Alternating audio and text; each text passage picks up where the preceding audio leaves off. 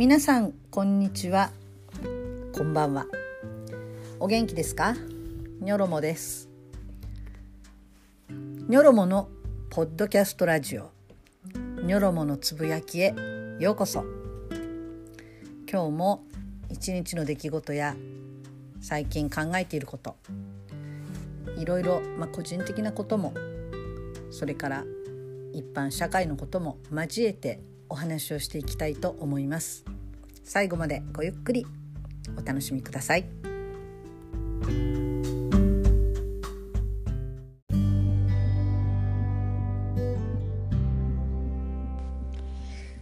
えー、前回の続きみたいになりますけれども岡村隆さんの話を今日もしたいと思います。というのは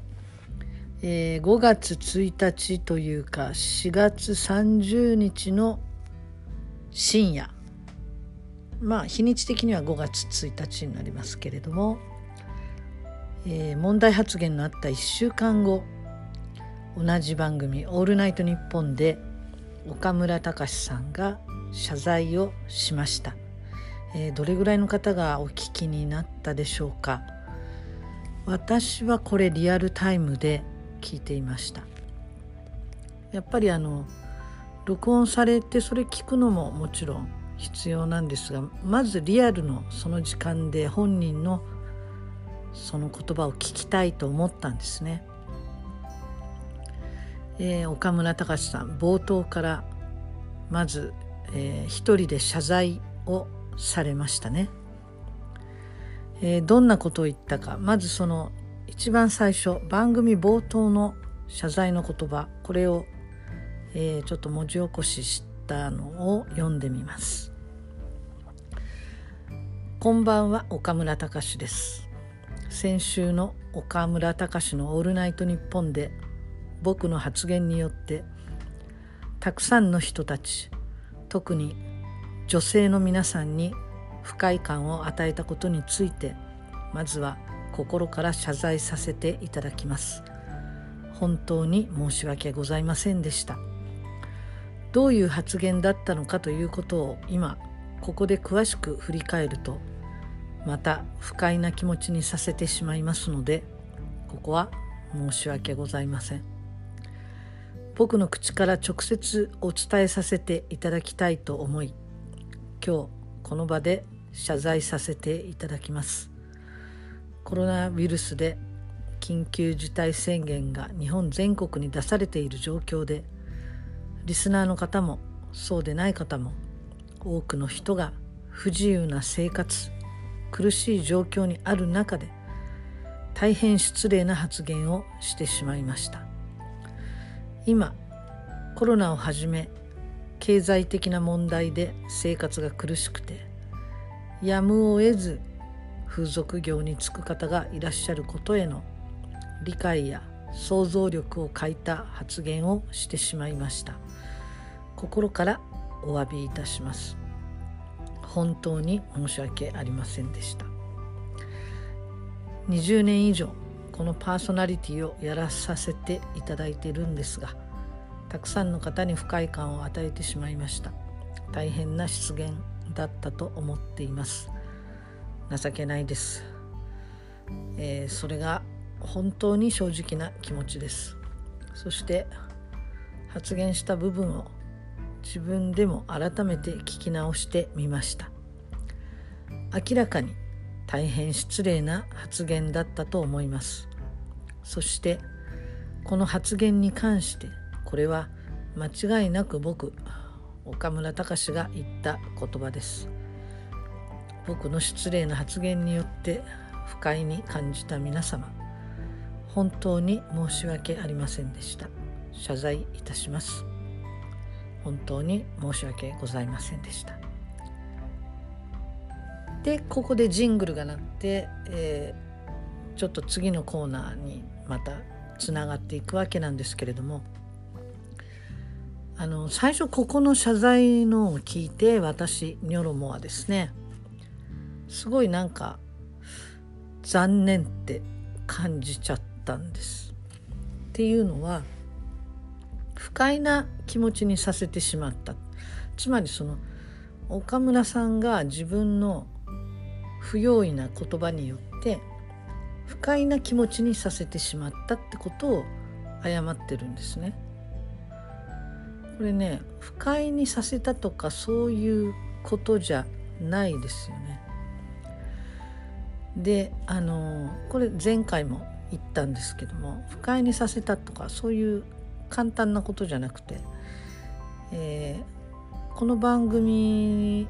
えー、その問題発言した時スタッフも一緒に笑っていたここも問題なんですね。で、えー、藤田貴則さんという方が、えー、そのことをヤフーニュースで記事にして出す前はですね多分これを聞いていた岡村隆史のファンのリスナーたち今もだと思うんだけどあまり何も感じてないんですよね。えー、そこがまず一番の問題で理解できてないってことが問題なんですよ。岡村さんそれが分かってないんですね。言葉によって傷つけたっていうその行為をみんな頭にきてるんじゃなくってその女性に対する何て言うんでしょうね下に見る目であったりそれからどんな人たちが本当に苦しんで女性たち、えー、そんな目に遭ってるかっていう本当の根っこのところを理解しようとしてないし理解できていないということにみんな女性はですね頭にきてるわけです。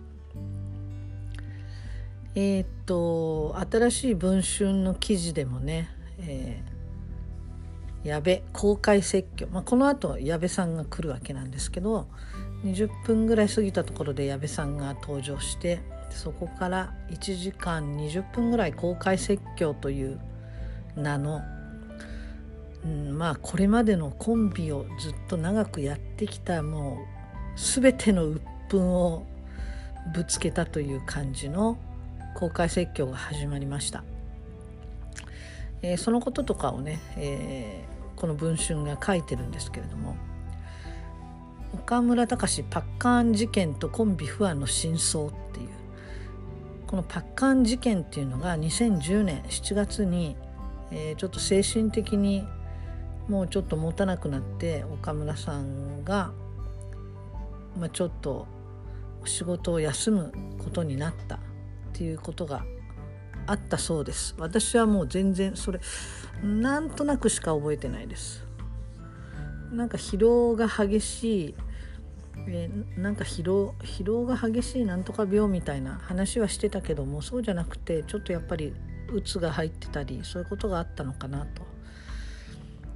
えー、この記事中にもねこんな言葉があります。頭がパッカーンというのは独特の表現です。岡村さんは病名は明かしていないですが彼自身が話していたのは常にパニックみたいな状態になっていたということでした。心の病気だと伺っています。岡村に休みましょうと休養を勧めたのは他ならぬ相方の矢部でした、えー、それからですね、えー、それでも矢部の中でコンビ愛は残っていた。このままだとナイナイが終わるという危機感も強かったはずです。岡村はナイナイのシンボルですからね。同じ吉本で闇営業問題によって表舞台から遠のいてしまった宮迫の例もある。同じ鉄は踏みたくないと考えたのでしょう。ナイナイが終われば矢部自身も終わってしまいますから。そしてこの矢部さん、えー、この公開説教の中でいろいろこう語ってるんですけれども矢部さんのことをよく知る人によると、えー、矢部だって最盛期の頃はわがままでふんぞり返っていましたよ。人付き合いも悪かった。スタッフを大事にし始めたのはここ2年くらいの話です。結婚して子供ができたことも彼の中で大きかったのでしょう。子供が生まれめちゃイケが終わって以降すっかり丸くなった。最近では矢部はスタッフに目を配ってくれます。ロケにも前乗りしてくれたりスタッフとのご飯にも同行する。ナイナイの番組スタッフは岡村派と矢部派に分かれるのですが圧倒的に矢部派が多いのもそのようなところからでしょう。岡村さんはスタッフの名前すら覚えてくれないですからね。これ元番組スタッフの人が言っています。えー、矢部さんが公開説教として話したことが、えー、いろいろいろいろずらずらとあるんですけれどもどんなことを話していたかというとですね、えー、まず一番大きいのは岡村さんはプライベートなオフの場面では絶対に矢部さんに謝らない。っていうこと。これをすごく言ってました矢部さんは。例えばこのパッカーン事件、えー、5ヶ月ぐらい休んだんですね仕事を。その間矢部さんはこの「オールナイトニッポン」も一人でやっていた、えー、もちろん全部他の収録とかも一人でやってたわけです。で、えー、番組の中のコントとかそういう中ではいや休んで申し訳なかったとかそういうセリフが出てくるんだけれども初めて復活して初めての番組を撮り終えた後一行のメールが届いて矢部さんのとこに届いてそこには「えー、全てを笑いに」でただ一行だけ書いてあったと。いやいやもうちょっとあるやろうと。オフの時が大事なんちゃうかなと思うのよねと。そういうふうに矢部さんは言ってます。番組の中では人前でまあ人の目があるのでごめんねとか申し訳ないとかが言えるんだけれどもプライベートな場面では一度も謝られてないと。そうですよねということをまず言ってました。もうサッカー部の後輩じゃないのよと。もう違うのよあんたと俺はと。言っていましたね。形上はもともとは先輩後輩。同じ高校のサッカー部の先輩と後輩なんだけれども矢部さんのお兄さんと岡村さんが仲良しだったということでずっとまあ付き合いがあってそして矢部さんが岡村さんをこのお笑いの世界に引っ張ってきたという経緯があるので矢部さんは岡村さんに何かがあった時すごい責任を感じると言っていました。それに対して岡村さんはいやそこは責任は感じなくていいと。俺は誘ってもらって嬉しかったと。そういう言葉を返していました、えー、だけどその先輩後輩の関係これがコンビを組む時にはもうそういうのはなしにしてやろうねということで始まったんだけれどもでもやっぱり心の底で消えてない。どっかにあるんじゃないのか。だからオフで矢部に謝れないんじゃないかと。そういうことを矢部さんは、えー、かなりこのことを言ってました。そしてプロデューサーやマネージャーさんがコーヒーを楽屋に持ってきてくれた時とか「ありがとう」って言ったことを一度も聞いたことがないまあもうこれはねこの件に関しては矢部さんも昔はふんぞり返ってたなんていうね証言があるので、えー、最近のことなのかなってまあまあどっちもどっち的なこともあるのかなと思うけれども少なくともまあここ2年ぐらいで矢部さんは人が変わったみたいですね。まあ一般常識のある人に、まあ、感謝ができたり思いやりができたり気配りができたりするような人に今はなっている。だから岡村さんあんたそれ違うよっていうのをまあ今回言っていたんだけれどもそういう態度を見ていて岡村隆史という人間を嫌いになるのが怖くて楽屋を別にしてもらったと言っています岡村さんはこの時このラジオのこの収録の時それを聞いて初めて理由が分かったみたいです。なぜ楽屋を別にしたのか。岡村さんはそういうふうには思ってなかったようですね。えー、ミスをした後が大事。これで終わるわけじゃないし。この後が大事なんだよって矢部さんは言っていましたね。岡村隆のその根本的な考え方これを変えなきゃダメだと。俺は結婚して女の人はすごいなって分かった。なんか違うと気づいたのよ。と言っている矢部さん。やっぱり結婚するまではそういう考えもなかったと。今の岡村さんと同じやったと。そんなことを言っています40ぐらいで結婚したんですかね矢部さんね。今48ですね今、えー、恋愛や結婚がうまくいく秘訣は？と聞かれた、まあ、番組の中で聞かれた時にもう「ありがとう」と「ごめんなさい」しかないって矢部さんが答えたらそしたら「白旗あげたんか」と言ったと。女性を敵として見ている。それは岡村さんの女性に対するあるコンプレックスなんかトラウマみたいのがあるんですかね。なんかそういう経験があるようなことを匂わせているんだけどその内容については言わないのでわからない。わからないけど女性とやっぱり昔何か問題があったのでその後女性とうまくいかないということを言そしていろいろいろいろ説教していくんだけれども、えー、もし自分がねやっぱり同じようにずっとこのラジオを続けてきたら、まあ、矢部さんは途中で降板してるんですねえー、2014年の9月にこのラジオを矢部さん一人だけ辞めています。でその原因の一つがやっぱり岡村隆史のこの相方とのコンビネーションを無視するような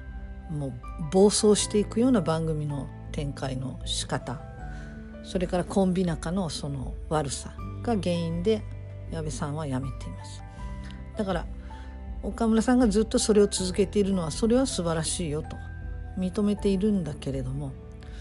そして自分がもし一緒にやっていたら同じようにぬるま湯の中でリスナーもスタッフも自分たちに誰も注意をしない。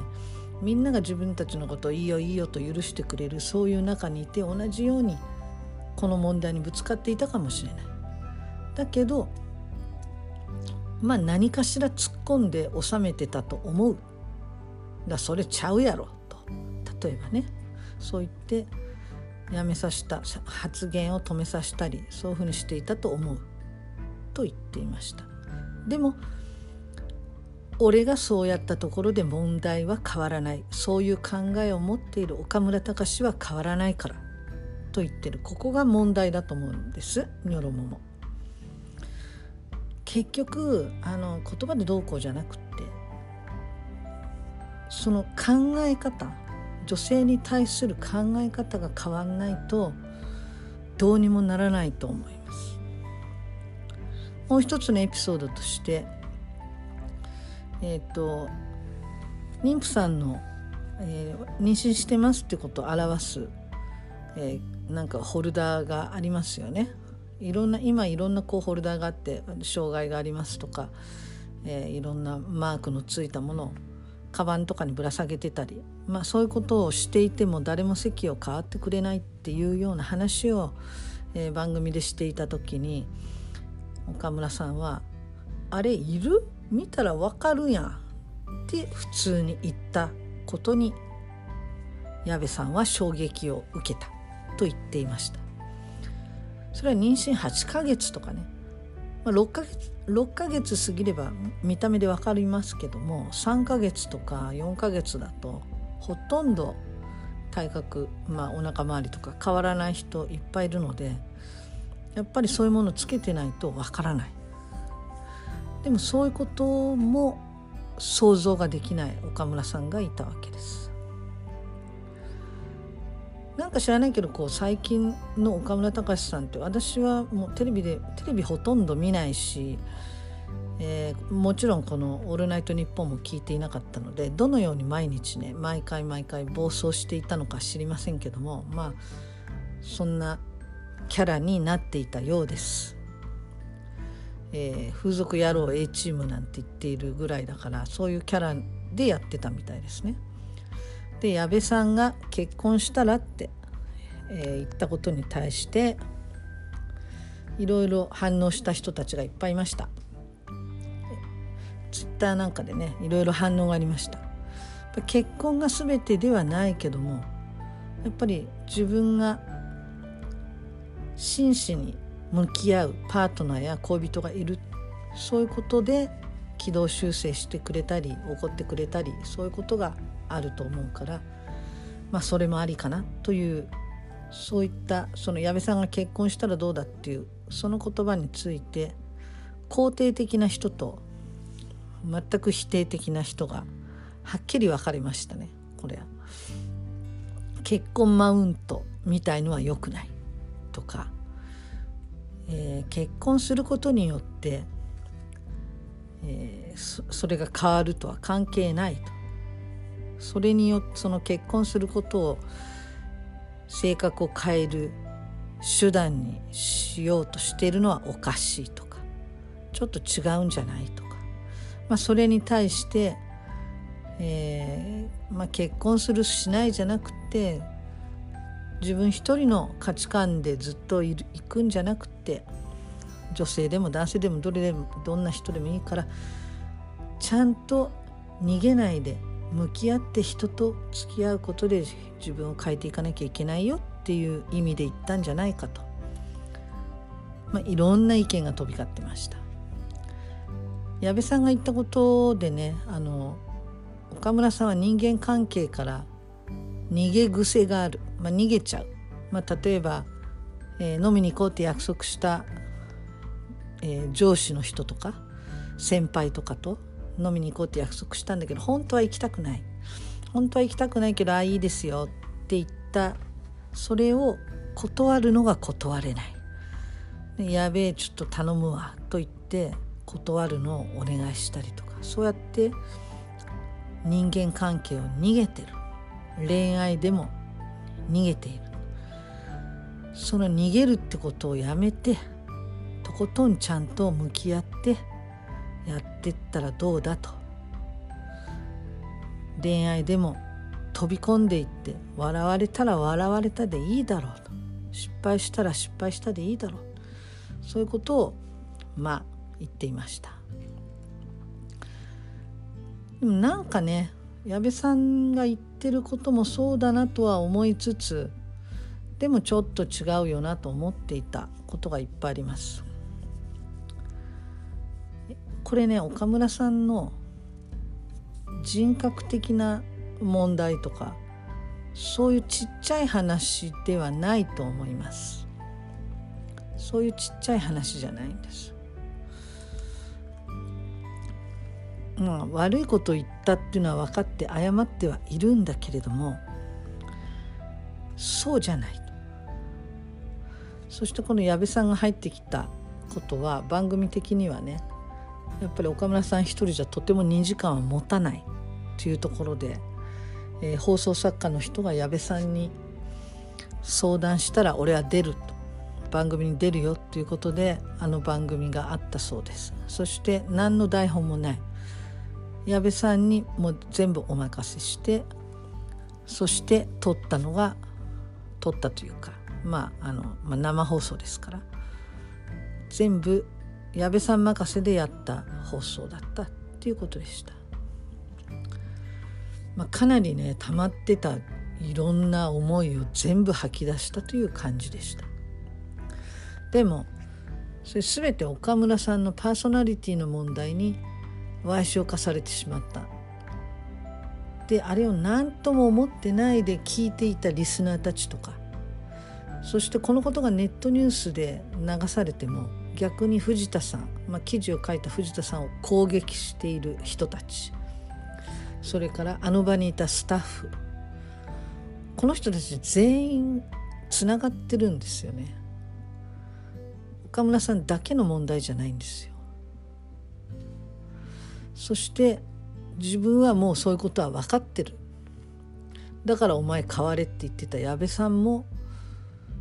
やっぱり根本で本当に分かってるのかなっっていうところもあります。一部の人たちに不快感を与えたのでもないしこの岡村さんだけが不快感を与えたのでもないです。世の中の男性の皆さん今回のこの岡村さんの発言と謝罪このことについていろんな記事が出てるのでぜひ読んでもらいたいなと思います。私はこれ岡村さん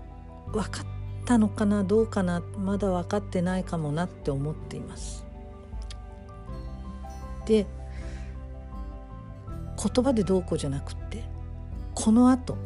岡村さんがどう変わっていくのか自分の間違っている価値観とか考えを変えて行動で示していく。そのことがないと意味がないなと思います。